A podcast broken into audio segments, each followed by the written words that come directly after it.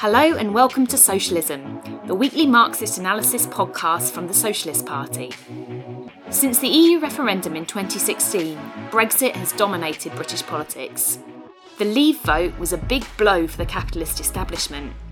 It has already brought down one Prime Minister and has another on the ropes.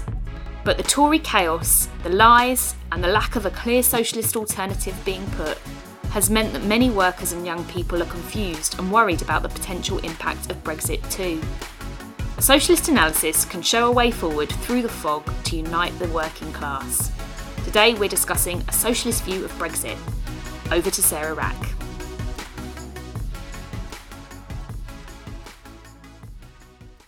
Okay, I'm here today with Clive Heemskerk from the Socialist Party's Executive Committee, and we're going to be discussing Brexit and particularly some of the issues around the possibility of a second vote. Um, so, to start with, Clive, we like to ask everyone why we're having this discussion, basically. Uh, so, why is it important for socialists, and I think this is true um, not just in Britain but internationally, to understand the different processes that are underway around the issue of Brexit? Well, firstly, obviously, uh, Brexit is the, um, immediately the most explosive issue in Britain. It, it's the biggest crisis for the British establishment in foreign policy terms since the Suez Crisis of 1956, if not World War II. Um, it could potentially trigger the biggest split in the Tory party since the Corn Laws in the mid 19th century. And also, in relation to the Labour Party, it again could potentially be the basis for a split and a new realignment of politics in Britain, even more profound than the formation of the SDP, the Social Democratic Party, in 1981. Um, and for the remaining EU 27 member states, it's also obviously an extremely important development. The EU was set up um, from its inception as an agreement between the different national capitalist classes of Europe with the aim of creating the largest possible market for the big European multinational corporations with cross European regulations, a, a common you know, standard regime, and so on, that could act as a counterweight to the economic might of the USA, Japan, and more recently China, which of course is now the second biggest uh, economy in the world. So for Britain to leave that EU bloc, be the first major country to do so, will be a, a significant blow to that project. I'll say the first major country. Greenland left in 1985, the EU in 1985, but it actually has the you know, population same size as Clacton on Sea, so it's not, not quite the same as British capitalism pulling out. Um, and uh, you know, so for all those reasons, it's it's an important issue. But I have to say as well, it is an extremely confusing issue as well. Um, you know, been wrapped up with a fog of ob- obscure terminology and the trivialisation of the issue, particularly I think by the BBC. Um, and therefore, it's hard to work out the different interests of the ruling elite, the ruling capitalist class, in the debate on the one hand compared to the interests of the working class on the other hand, and that's why it's important that socialists continue this discussion.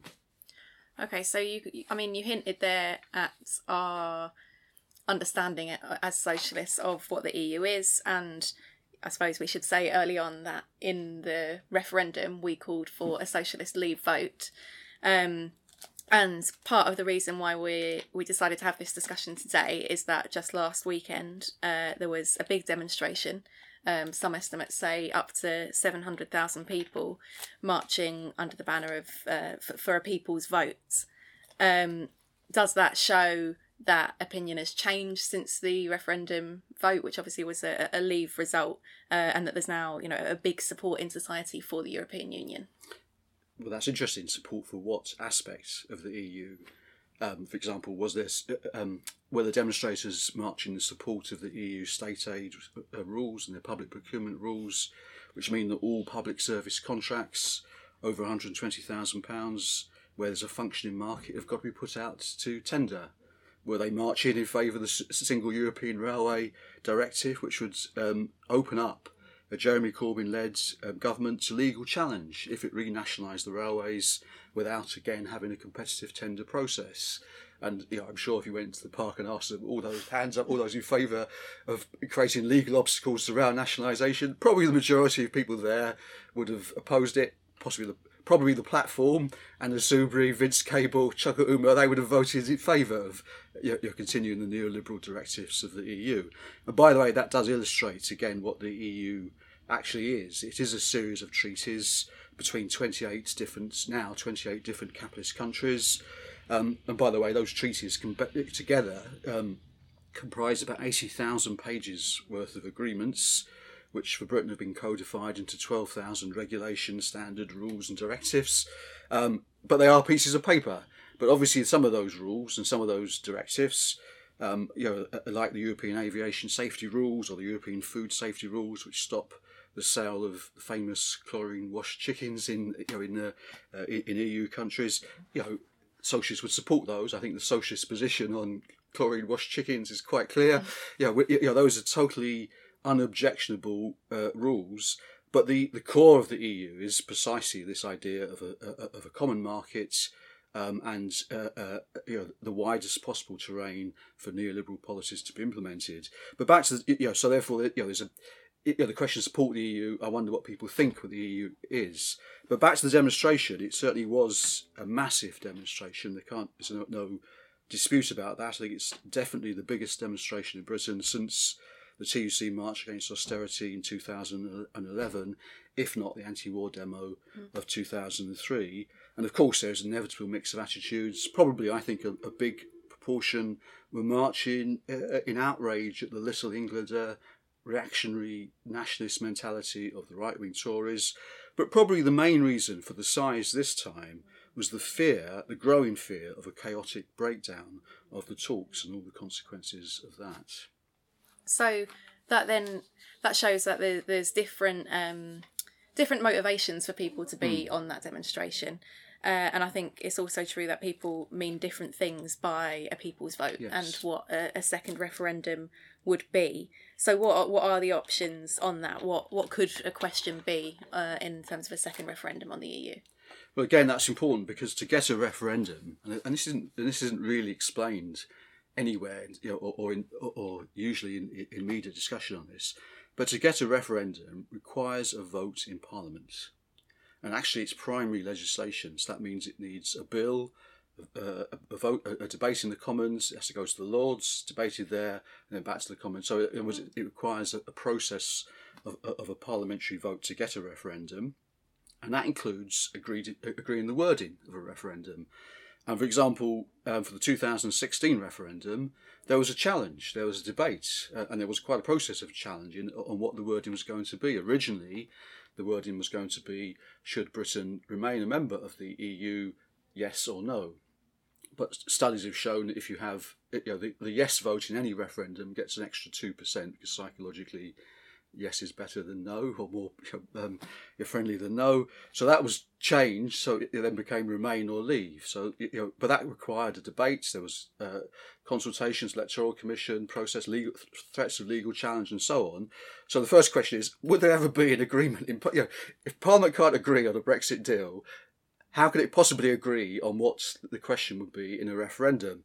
Secondly, um, what type of questions should there be? When the Tory MPs, Justine Greening, former cabinet minister, has come out for the idea of a three-question referendum. She says that there should be a vote. One option should be, or the three options should be the deal negotiated by Theresa May with the EU 27 countries. Um, that is one option. Two, leave without a deal, or three, remain. But then, what, yeah, why limit it to that? Why not have on the ballot paper a fourth option that's a renegotiation, open renegotiations for a new relationship with the EU without the state aid rules, without the public procurement rules, without the prohibitions on nationalisation? Why shouldn't we have that as a ref, you know, as an option on the referendum? I'd be in favour of, of that. Um, you know, you know, so again, it's who decides the wording of a, you know of, of a vote. And by the way, what, would there be a transferable vote if no, none of the options got fifty percent? Would people's second preference come into play at that point? You know, it really it, it indicates to me this is you know it's more propaganda um, outlet rather than a serious proposition.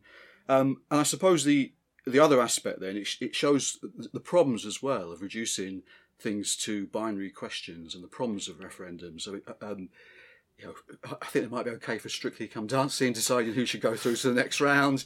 But bluntly, uh, you know, um, they're a lower form of democracy compared to representative democracy, um, and who decides the question is almost as important as what the question is. So, I mean, we've not been, we're not uh, campaigning for, you know, under the slogan of a people's vote. But as you've just said, there's different, uh, th- there's different types of questions that could happen, and we also do, wouldn't take the same position on all of those, would we? We would um, be, you know, more open to certain types of referendums at different stages, and depending what it represented, uh, for example. Yes, I think you know, having pointed to the problems with referendums, I think we have to be clear. It's not a question of principle for the labour movements. Referendums aren't the norm of the labour movements. You know, we fight for represent, you know, a, work, a working class government, a government that can represent the working class. Um, uh, you know, and uh, uh, uh, you know, we're in favour of representative democracy, including inside the organisations of the labour movements. But particularly in situations when there isn't an alternative government, it's possible that a referendum can be used to uh, you know, rally people and defend working class interests, and they can be used to build um, organisation and consciousness. I mean, let's put it another way: it wasn't wrong for the Syriza governments to have gone to a referendum in July 2015 against the EU's austerity memorandum. What was wrong was was that once Alexis Tsipras had won the mandate, mobilised the population in a sense against the um, you know, against the dictates uh, you know, from the EU to uh, you know, massively uh, um, cut public spending, uh, you know, the austerity demands that they, you know, the EU are insisting upon. The problem was that having got that mandate, instead of using it then to say, look, I've got a popular mandate, I'm going to now, you know, our government's now going to nationalise the banks, take them to public ownership, impose capital controls to stop the millionaires fleeing the country or, or sending all their money out of the country, appealing to workers across southern Europe for solidarity and so on. They didn't do that. They had a referendum and then they capitulated and carried out even worse attacks. So it's not a you know, so it's not a principle in that sense. It's how it fits in with the you know the you know, the momentum of the struggle. But the point is, in relation to um, Britain, um, yeah, yeah, we do have the option of a Corbyn-led government, and that's you know, that's the most important thing to, to draw out. Having said that, by the way, I will make another point on this. That I don't think it's impossible that Theresa May could bring back um, a modified Chequers deal from you know, negotiations in the next month or two. Uh, and by the way, Chequers really is a Brexit in name only, in the sense that it includes, for example, a commitment to keeping the EU's state aid rulebook um, as, as an example. So it's not impossible that May um, negotiates with the EU. There's further amendments, you know, um, take into you know into, into account some of the EU 27 objections to Chequers and that that's presented as a, as a um, you know the deal to Parliament in November or December or even into the new year, as you know this is my deal, May's deal, or chaos, and that's the only option that you know in inverted commas that's presented to Parliament. And while Jeremy Corbyn has been absolutely clear that he will not vote for um, a Chequers deal or any type of Chequers deal, I think is the, the, phrase that he's used, probably because of things like state aid rules and so on that it incorporates. I think it's entirely possible that we could see some of the Blairites in the Labour, the Parliamentary Labour Party. It's always there's open speculation how many would vote with Theresa May, but you know, I think we could, we could see some of the Blairites, including, by the way, those who marched on Saturday, um, you know, in, uh, calling for a people's vote. Some of them will think, some of them will say, well, actually, um, it's, it, it is the it is the best option. It is his Brexit in name only. It's that or chaos, and they'll break the Labour whip. Uh, you know, is that the case, or, or Jeremy Corbyn government, which they also don't want, and they'll break the Labour whip, and um, and they'll vote for that as the least bad option, and that means that the you know a deal could be pushed through, which does t- keep all the worst you know, neoliberal rules and directives of the EU. And in those circumstances, I don't think it would be wrong for us to campaign, well, let's have a people's vote on this. This isn't what we wanted, let's have a people's vote. You know, you know, you know, to demand a referendum at that point. But I suppose the last point I make on this issue is that concretely there is, at this moment in time, the possibility of a governmental alternative, a Jeremy Corbyn led government. And that's what we should be stressing at this moment in time. If there can be a parliamentary majority uh, assembled, put together to agree to hold a second referendum and to agree what the wording should be, why shouldn't that same parliamentary majority agree to hold a general election? Because they're afraid, they're afraid of a real people's vote, a general election, and the chance of a Corbyn government. So, um, I mean, what we're outlining so far, and our starting point is obviously the interests of the working class uh, in relation to this question, um, and you know what what types of uh, votes would further the interests of the working class, further the interests, you know, further the chances of winning a Corbyn government, like you were just talking about. Um, but the the other side uh, of mm-hmm. the, the, the situation is the view of the, the capitalist class, represented by the Blairites, as you were just mentioning, uh, Theresa May, and so on. So, what do you think is the view of the majority of the capitalist class? Because they're obviously divided mm. on the question uh, as well. Uh, but what's what's the view of the majority to the idea of a second vote on the EU? I think you have to start from the fact that the majority, the vast majority of the capitalist class in Britain, wanted to remain in the EU. Um, you know, at the time of the, the referendum, because after all, it is based, as I said, on um, neoliberal rules. It's based on the Single Market Act, which was passed in 1986, and it was pushed by Margaret Thatcher. That was actually her legislation. She signed that European legislation, Single Market Act, um, you to get that into uh, you're, you're, underway. So it really is um, a bosses club in, in, implementing Thatcherism on a continental scale. And I think that's you know, that's um, uh, been our position. Um, and after the June referendum in, in 2016, when it was a blow to the establishment, I mean the whole establishment was mobilised from President Obama through to you know, the, you know actually wasn't the Queen, it was Prince William who made who made comments. Um, you know, but the CBI, the TUC leaders, and so on. The whole the whole establishment was mobilised, and the, um, uh, and and they were defeated. Um, but they hoped to use the template that has existed elsewhere in the EU of when referendums go the wrong way the first time, you then wait a while, build up the pressure, and have a second vote, which then goes the right way. And that's happened in Ireland twice over the Nice Treaty in 2001 and the Lisbon Treaty in 2007 2008. On both occasions, they were rejected first time. There was a delay, and then a second referendum. It happened in uh, Denmark. There was two treaty, I'm sorry, two referendums to get the Maastricht Treaty passed. It happened in the um, in France and the Netherlands, where the EU constitution was rejected in referendums there. So it was repackaged as a Lisbon Treaty, and literally, literally, you, know, you stick a new heading on it, and it was much the same thing. Um, and then, and then that was, you know, a couple of years later, that was passed in referendums. That was, you know, that was pushed through. Um, but these are different times. You know, that, yes, that template exists, but these are different times to that, you know, to the, the time when that was possible. This is the age of austerity still. Wages still haven't recovered. Uh, you know, in Britain from the levels uh, you know, from before the, you know, the time of 2007 2008 crash. Um, and at bottom, the vote in 2016 was a working class vote of rage at the establishment, and that has not abated. The lava is still very hot in that sense. And actually, and that's true um, in Europe as a whole, since the age of austerity, there have been more EU referendum defeats than victories, including actually in you know the Netherlands where there was a vote on um, the you know the EU's uh, the EU Ukraine Association Agreement, and even that was voted down. The only the last victory in the EU refer- and the San Marino accession treaty was you're not support you're not supported. So, you know, so the last victory I think was in 2014 when Denmark approved the establishment of a unified patent court, and I'm not sure how many people would have marched in Hyde Park against against that. So uh, the idea that it's po- possible to get um, reverse, you know, that template of reversal reversal referendums, I think is is no longer there. I think the ruling class are conscious of that. Uh, I mean, interestingly, Roy Jenkins, who you know, one of the founders of the SDP, um, uh, you know, an old you know, Labour chancellor from the, you know, the, the 1960s, uh, he said um, uh, after the 1975 EU referendum that the yes side won because, you know, quote, the people followed the advice of people they were used to following.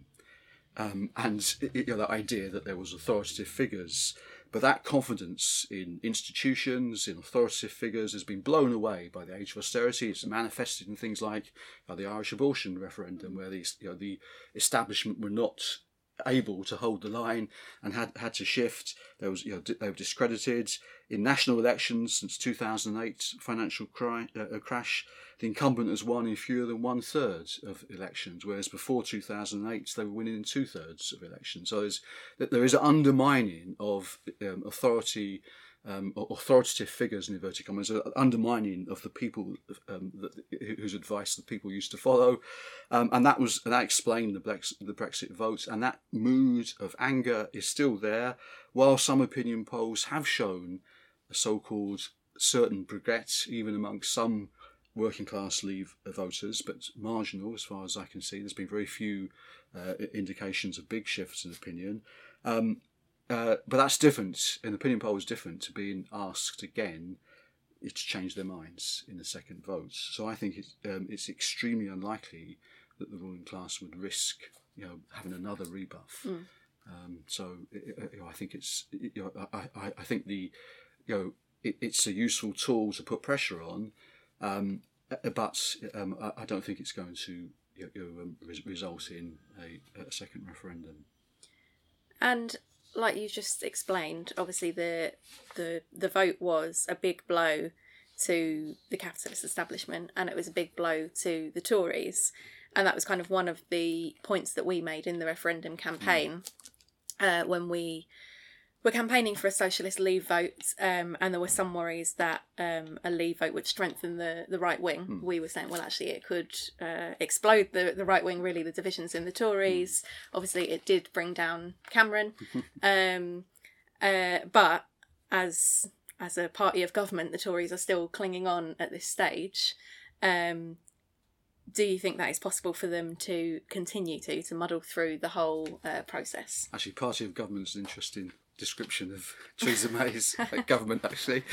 Um, but uh, uh, um, but it is true. We said it could bring down Cameron and raise the prospect of a Corbyn-led government, and actually that was true. And let's not forget, by the way, it, you know, it's still seared in my memory that Cameron went into the Commons at one point and you know pointed across to Corbyn and you know, the Eton schoolboy and said, "For heaven's sake, go!" You know, do you remember that? You know, mm. that, you know um, at, that, at, that, point, and yet now it's possible with you know with May um, also on, on the brink that Jeremy Corbyn could have outlasted two Tory prime ministers. So that's you know that says something in terms of the shift, you know, the undermining of you know the you know the Tory party that the um, you know the Leave you know, the defeats in the referendum uh, represented. But it's a broader question, really, as well, because the Tory party are profoundly split. Um, they are a capitalist party, there's no question about that.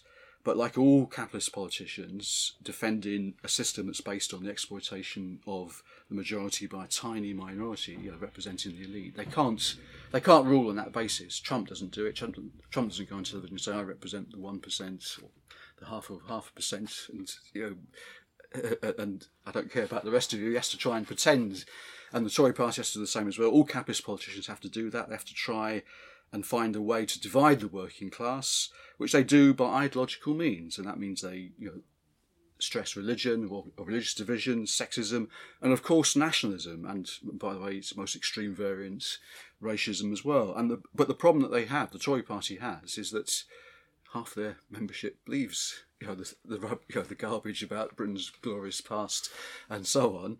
Um, and actually, their membership is very small, one hundred twenty thousand.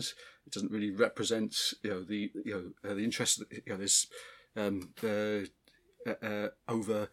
Um, six million businesses in Britain. A lot of them are small businesses, you know, but there are six million businesses in Britain. You know, it doesn't really represent, in that sense, uh, a gathering together of you know, the, you know the capitalist class in the real sense. And actually, by the way, the membership, know, that, that membership last year in the Tory party, 120,000, their main contribution to the finances of the Tory party was to die, not to pay their membership subs, but to leave legacies. So it's not, you know, it's not really a, um, a represent in that sense fully representing the capitalist class. And in the past, um, the capitalists have solved that problem by calling up their, their second eleven. And, and in the days of Tony Blair, that was their first 11 in reality. Um, but the problem that they have is that the Labour Party has, even though it hasn't been transformed as it should have been after Jeremy Corbyn's unexpected victory in 2015, nonetheless he's still in, you know, he's still in uh, the leadership. It should have been democratised further. It hasn't been, you know, it hasn't been consolidated in that sense. The old Blairite structures in the Labour Party should have been overturned. You know, the Blairite MP should have been deselected the Socialist Party should and others, you know, who've been expelled should have been readmitted, like the RMT Transport Workers Union, for example, which founded the Labour Party in 1900, voted against reaffiliation because if they had reaffiliated, they'd, they'd have had less votes um, in the uh, National Policy Forum, which decides Labour's policy, than the House of Lords Labour Group. So those type of things need to be, you know, Labour Party needs to be transformed, but nonetheless despite the fact that that hasn't happened and that Jeremy Corbyn hasn't unfortunately used these positions sufficiently to, you know, you know, to, to clear out the Blairites in reality, nonetheless, he's still there. It's still the prospect of a Corbyn-led government, and that is is the only glue holding the Tory party together at this stage.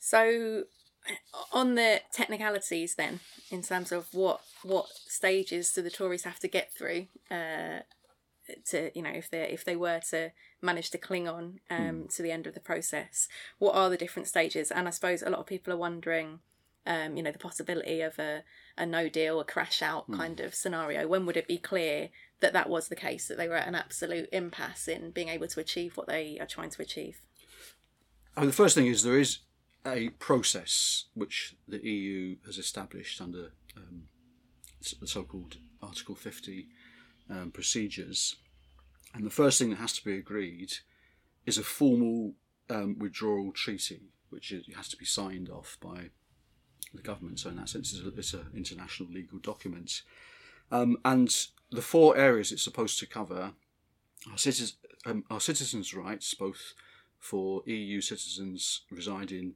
in Britain and if British citizens residing in, in the EU 27 countries, and apparently that has been agreed. That's one of the so-called part of the 95% that Theresa May talks mm-hmm. about.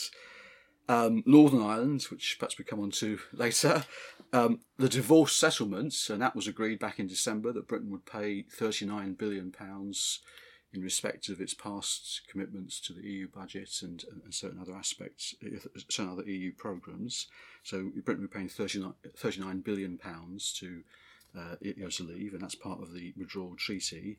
And then the transition periods, you know, um, how um, the uh, Britain would move from um, withdrawal from the EU treaties to a um, you know a new future relationship, and that's future relationship, the framework for that at least is supposed to be agreed as well. Not all the details, but at least the outlines of whether or not it would be a, a customs union or, uh, or a free trade deal, or whether or not it would include support or recognition of the single market rules and so on.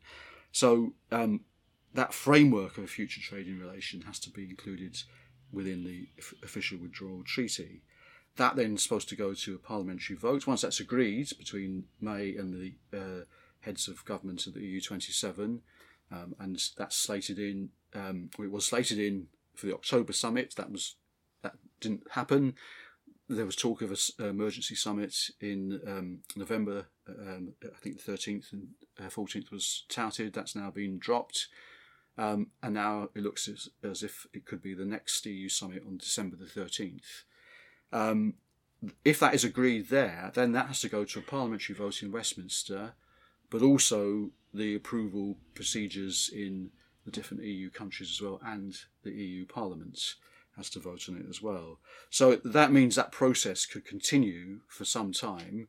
It could go on even into the new year.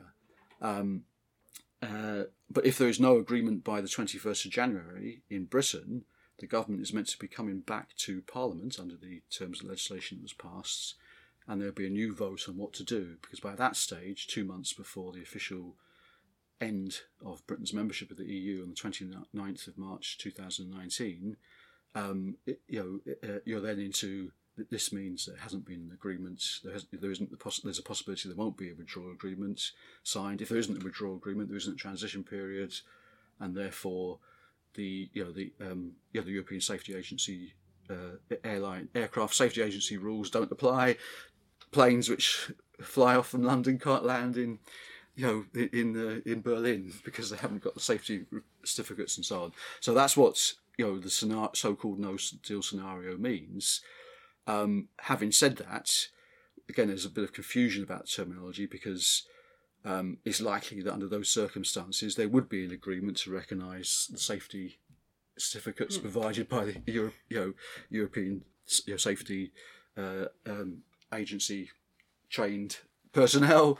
Um, you know, and that's a deal, isn't it? Even, even if that's the only thing they agree, that's a deal um, in that sense. But it doesn't resolve anything in terms of all the other aspects um, that are in negotiations, the question of trading relations, um, and, and, and so on, or, or indeed even the question then of citizens' rights, divorce settlement, and, and the other aspects that are part of the withdrawal agreement.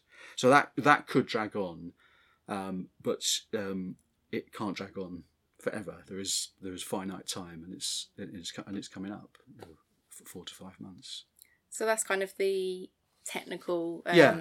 blocks that there are, uh, and yeah, it's That's evident just from that. of tea and that it's evident from that that, like you say, it could be very drawn out. But then you've also referenced within that the political obstacles that there Yeah. also are. So, what do you think are the issues that are likely to be the biggest sticking points uh, politically in the negotiations? Well, on the on the future framework, and was the um, what type of relation Britain would have with the, you know the EU after um, the formal Brexit, formal withdrawal. If it's too vague, uh, you know, um, and it means that all the details are deferred to negotiations during the transition period, what's been known in the you know or, or, or, or talked about as a, as a blindfold Brexit. Um, there is a problem with the for the EU with that because first of all it means that negotiations could drag on, uh, and Britain's um, sorry the EU budget finishes uh, in in 2020. Um, and then there's you know, and having to start negotiations for a new budget, which is going to be fraught when you have the clashes between the EU Commission and the Italian government over its public spending and so on. So it's a fraught process anyway. If that gets mixed into negotiations with Britain, and by the way, um, if, for example, Britain was to follow the so called Norway option of being a member of the single market effectively, um, you know, the European Free Trade EFTA option, um, Norway pays contributions to the EU actually on a on a per head basis about eighty to ninety percent of what Britain pays to the EU. So even negotiating that would then fit it, you know, tie in with the budget negotiations and so on. So there'd be, um, know, so the EU doesn't really want that. So the EU twenty seven, not, not all the EU twenty seven countries want that. They don't want the um, you know negotiations to overlap in, in that way. But also, um, once Britain leaves on um, uh, in March 2019, it becomes a third country um, in, in you know the EU terminology. It's no longer an EU member, and that therefore a trade deal with a third country requires unanimity from all 20 all the 27 EU member states, whereas now um, it only requires a qualified majority vote to vote for the withdrawal treaty and which is two thirds of the EU countries to vote for how much Britain should pay in its divorce settlements and and so on, and uh, and whether or not Britain would then you know the framework for agreement like would they have a customs union and so on. So if it requires every twenty all twenty seven countries to support it, by the way, it's all twenty seven uh, countries plus, for example, the regional parliaments like in Belgium it's not just the state, the federal government, it's the Wallonian Parliament, the Flanders Parliament, and the Brussels Parliament have to approve, um, you know, would have to approve uh, a new arrangement with Britain. Um, and of course, we, and we saw, for example, over the Canadian EU deal, which took seven years to negotiate. Um, always talk about Canada Plus. It took seven years for the, uh, the Canada EU trade deal to be negotiated, and it nearly broke down when the Walloon Parliament um, which is a uh, the Belgian Socialist Party, not uh, linked to us, but Social Democratic Party, um, uh, controls that parliament. But there's also two left-wing uh, workers' parties. They they're more aligned, you know, more analogous in that sense that they uh, objected to the Canadian uh, deal because it was giving powers to courts to, to decide. You know, to adjudicate on disputes over privatisation and, and market access and so on. Um, and they nearly scuppered that deal, the Wallonian Parliament. So it would mean it means in effect that Germany and France would lose control a bit of the negotiations, and therefore that they're opposed to a, um, a vague, a vague, uh, uh, non-committal blindfold Brexit. So they want they want the they want the future relationship tied down at least in outline. So that's one of the things. But then on the withdrawal treaty itself, the easier parts. Um, the transition period is a problem um, because uh, what, what are the terms of that? It means at the moment, at the moment, the plan is is that Britain formally leaves the EU structures next March. So it means that next May, when there's EU elections, there won't be elections in Britain. Um, Britain won't um, attend EU summits, but everything else will still apply: single market rules, the state rule, you know, the state aid rules, the customs uh, union rules, and so on. Um, and, and they apply for, for um, until December 2020, and any new rules that are introduced as well. Um, so uh, there is a fear amongst some sections of the British capitalists that you know the EU will use that power to put more curbs on. Um, I don't know the city of London or, or, or, whatever. So there's you know so there's tensions there about how the transition period will actually work, and then of course there's the totally and then that's all linked to all of that is linked to the intractable problem of Northern Ireland. And is it intractable? I think that is that's what people, uh, you know, both the capitalist class seem to be worried about, but I think a lot of workers are probably yes. also worried about is how can the Irish border question be resolved? What do we say about that? And and and it is an issue to be worried about. It's a very serious question, um, and what it resol- revolves around, as I you know uh, hinted at, is um, not uh, for the period after Brexit on March um, 2019, um, assuming that there is a withdrawal agreement, um, because the transition in peri- uh, periods um, envisages the continuation of the EU's customs and single market regime for the whole of the UK for that period until December 2020. But the issue is what happens after that, after the transition period ends on the 31st of December 2020. Because if the UK hasn't agreed either an alignment with the EU's customs union and single market rules or new arrangements for the single market, um, a borderless Northern Ireland, in the words of the EU Commission, would put undermine the integrity of the single market.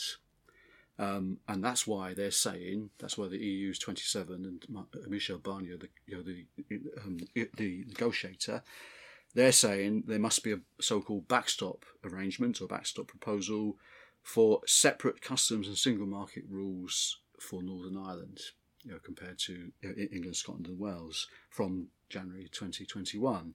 And what they mean by that is that they would have what they call light touch checks, either at ports on the um, in the Irish Sea or in transport going across the Irish Sea. But that as has been clearly stated, will be rejected by unionist uh, politicians. Um, you know, the DUP have, have, rejected that, and any unionist politician, you know, you know they would say this is separating um, Northern Ireland from Britain. Um, you know, this is undermining the UK, and any unionist politician that attempted to compromise on that issue, I think, would be outflanked.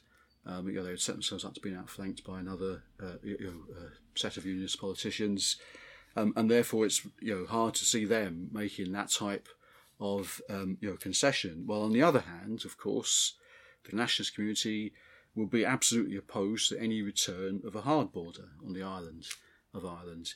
So um, it really is a difficult um, and dangerous situation.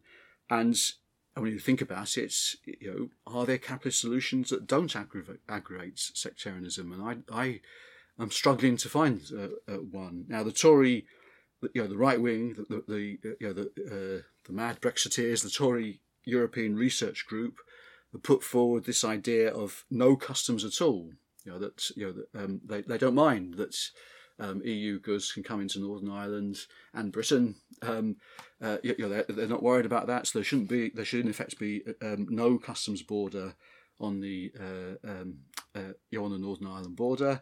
Um, and that's because they want to deregulate the UK economy.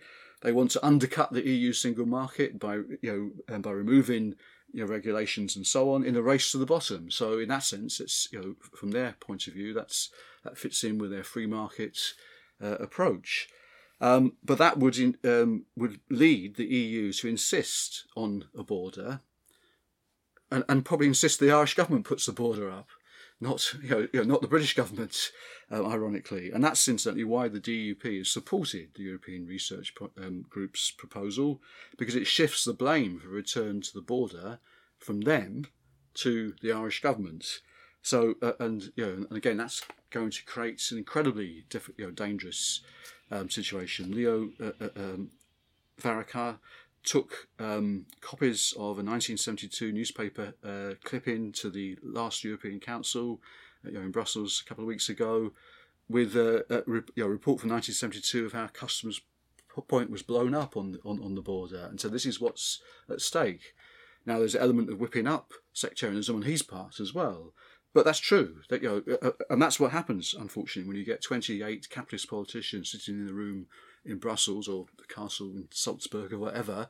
They're not going to come up with interest, you know, with a with a solution which meets the interests of working class people. Now, what is that solution? And that's that's a difficult question. But I think our starting point has to be well, we're not opposed to undermining the integrity of the single market. It's not our single market, it was Margaret Thatcher's. She set it up. So why shouldn't we undermine its integrity? We want to undermine its integrity. We want to allow state aid. We want to allow nationalisation. We want the banks to be able to be nationalised, big monopolies and so on. So in that sense, we're not defenders of the EU's capitalist single market. And let's put the other way that the other way around. Therefore, which social force could recast the single market, could recast the relations between the, the 20, 28 capitalist uh, countries of the EU. It can't be it won't be capitalist governments. I think that's crystal clear. But a government in Britain could appeal to the working class across Europe, and and, and, and initially workers in in, uh, in in Britain, Northern Ireland, and in, in Ireland.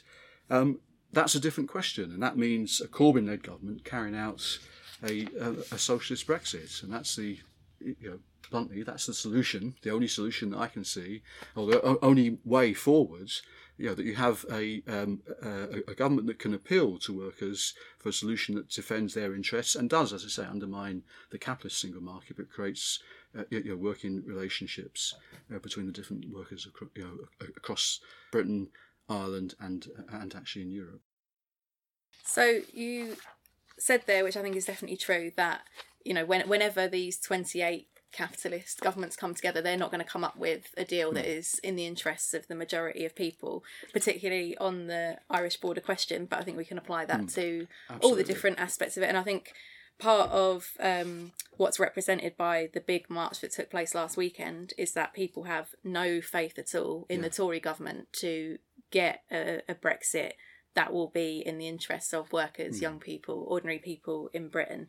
So in that sense, then a Tory Brexit is inherently bad for workers. Yeah. So what what can be done about that? What can we do about that? Yes, that's right. A Tory Brexit would be bad. A Tory Remain would be bad. A Tory government is bad, and that's and that's the fundamental point. Corbyn-led government, you know, in that you know, in that sense, is our main goal.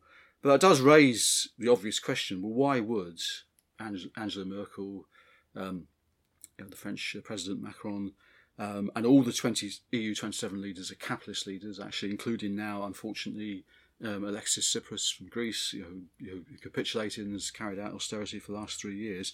Why would they listen to a Corbyn-led government and agree to what you were describing earlier would, be a fundamental recasting and renegotiation of relations between you know, 28 uh, um, uh, um, countries? Um, but we're posing it in that way. That's half the answer because none of them represent the working class of their of their own countries. Um, and a socialist approach to Brexit would have to use the talks to go over their heads to um, the workers below in, in Europe. And that means that if Jeremy Corbyn is elected, he goes to EU summit. Part of it would be to challenge them. You know, when Macron turns around and says, uh, you know, you know, to, to May, um, or, or, said after the, the recent summits, uh, people were misled in Britain. Jeremy Corbyn should turn around and say, yes, but opinion polls, they were misled in France. You won in, in, in a, a, vote against Marine Le Pen, um, but now your opinion polling is down to about 30%. You don't represent working class people in France. Let's have another vote in France about whether or not they want state aid rules to be uh, abolished, yeah, whether they want you know, um, their working weeks have been increased, the type of neoliberal policies that have been insisted insisted on now by Macron in France. So we'd have to challenge those leaders, and that would include campaigning in their countries, I think. Uh, and for example, in France, you, you know, you'd have to link up with people like Jean-Luc Mélenchon, who won 19%, came third in the EU, in the French, sorry, the French presidential election. Um, you know, and, and his his approach is for a recasting. Actually, uses that phrase. We need to renegotiate or recast the EU treaties. Fine, let's link up with people like that. Die Linke in Germany, or for example, the Socialist Party TDs in Ireland. Why does Jeremy Corbyn waste his time in the so-called Socialist International, uh, Socialist and Progressive International, uh, talking to the seven Irish TDs, Irish Labour Party TDs, when there's a block of you know uh, uh, TDs who are socialists in the Irish Parliament. So um, that would mean, and that's and that's leads on to another point, because that means being prepared where necessary to break with the parties of the so-called Socialist and Progressive International, which includes, by the way, the U.S. Democrats as well. Uh, you know, but it includes, I say, the Labour Party in Ireland, the PSOE, PSOE in Spain, PASOK, ironically, in Greece still, the SPD in uh, in Germany. So you know, Jeremy Corbyn needs you know, need to break with them, or at the very least link up with opposition currents inside those parties. So when, for example, last year after the general election in Germany was a rebuff both to Angela Merkel's Christian Democratic Union and the Social Democratic Party, um, the SPD had a members' vote on whether or not they should uh, continue in the grand coalition with uh, Angela Merkel. And the, you know, the young SPD, uh, the youth section, led a campaign for a no vote to break the grand coalition, the GroKo, as they as, as they call it. And it was a mistake that Jeremy Corbyn didn't intervene. Really, he should have got he should have gone to Germany, had a mass rally. You know, they can translate "Oh Jeremy Corbyn" into German, I'm sure, um, and uh, you know, and, and appealed appealed to uh, uh, SPD members to break the coalition and to strike out for a different uh, um, road. And actually, the young SPD did contact Momentum um, you know, the uh, you know, the group that was set up to support Jeremy Corbyn in the Labour Party, and they sent over, Momentum sent over one of their national organisers, and again, I'm only reading it from press reports, but I, but the uh, the quote that, that they had in the you know in, in the press was that she said she urged the ISPD to foster a sense of inclusivity, um, you know, in their campaigning. In other words, to you know um, to make sure that they try to maintain the unity with the German Blairites, bluntly, and that's you know, and that's a massive mistake. And really, that links to you know, perhaps my last point actually that a socialist approach to Brexit also requires a socialist approach at home. And really, the the key task now is to um, continue, complete the transformation of the Labour Party, to work out a clear socialist programme uh, for the Labour Party but also to take the organisational steps that are needed to over, overturn the legacy of Blairism and, uh, and move forward. I think on that basis, with a, you know, with a, um, uh, a, a, clear lead from uh, a Jeremy Corbyn-led government, then uh, uh, then there would be um, new opportunities to transform the debate over Brexit and begin the process of transforming Europe. Yeah, um, I think what you've outlined there shows that our approach really is a complete break with the mainstream argument as it's had in the press and so on. And these uh, these kind of ideas will be new to a lot of people because of that. That you know we reject the logic of the the capitalist argument on it. So people should send us their questions, and we'll obviously have to come back to these points at all the future points uh, in the negotiations and so on. So thanks for joining us, Clive. Has this whetted your appetite for discussion on Brexit? Come to the workshop at Socialism 2018 on the 10th and 11th of November in central London. Head over to the episode notes at socialistparty.org.uk forward slash podcast for further suggested reading on the different aspects of the topic Clive just mentioned. Let us know what you thought and any questions you've got for Clive by emailing socialismpodcast at socialistparty.org.uk. And make sure you click subscribe on your podcast app to never miss an episode.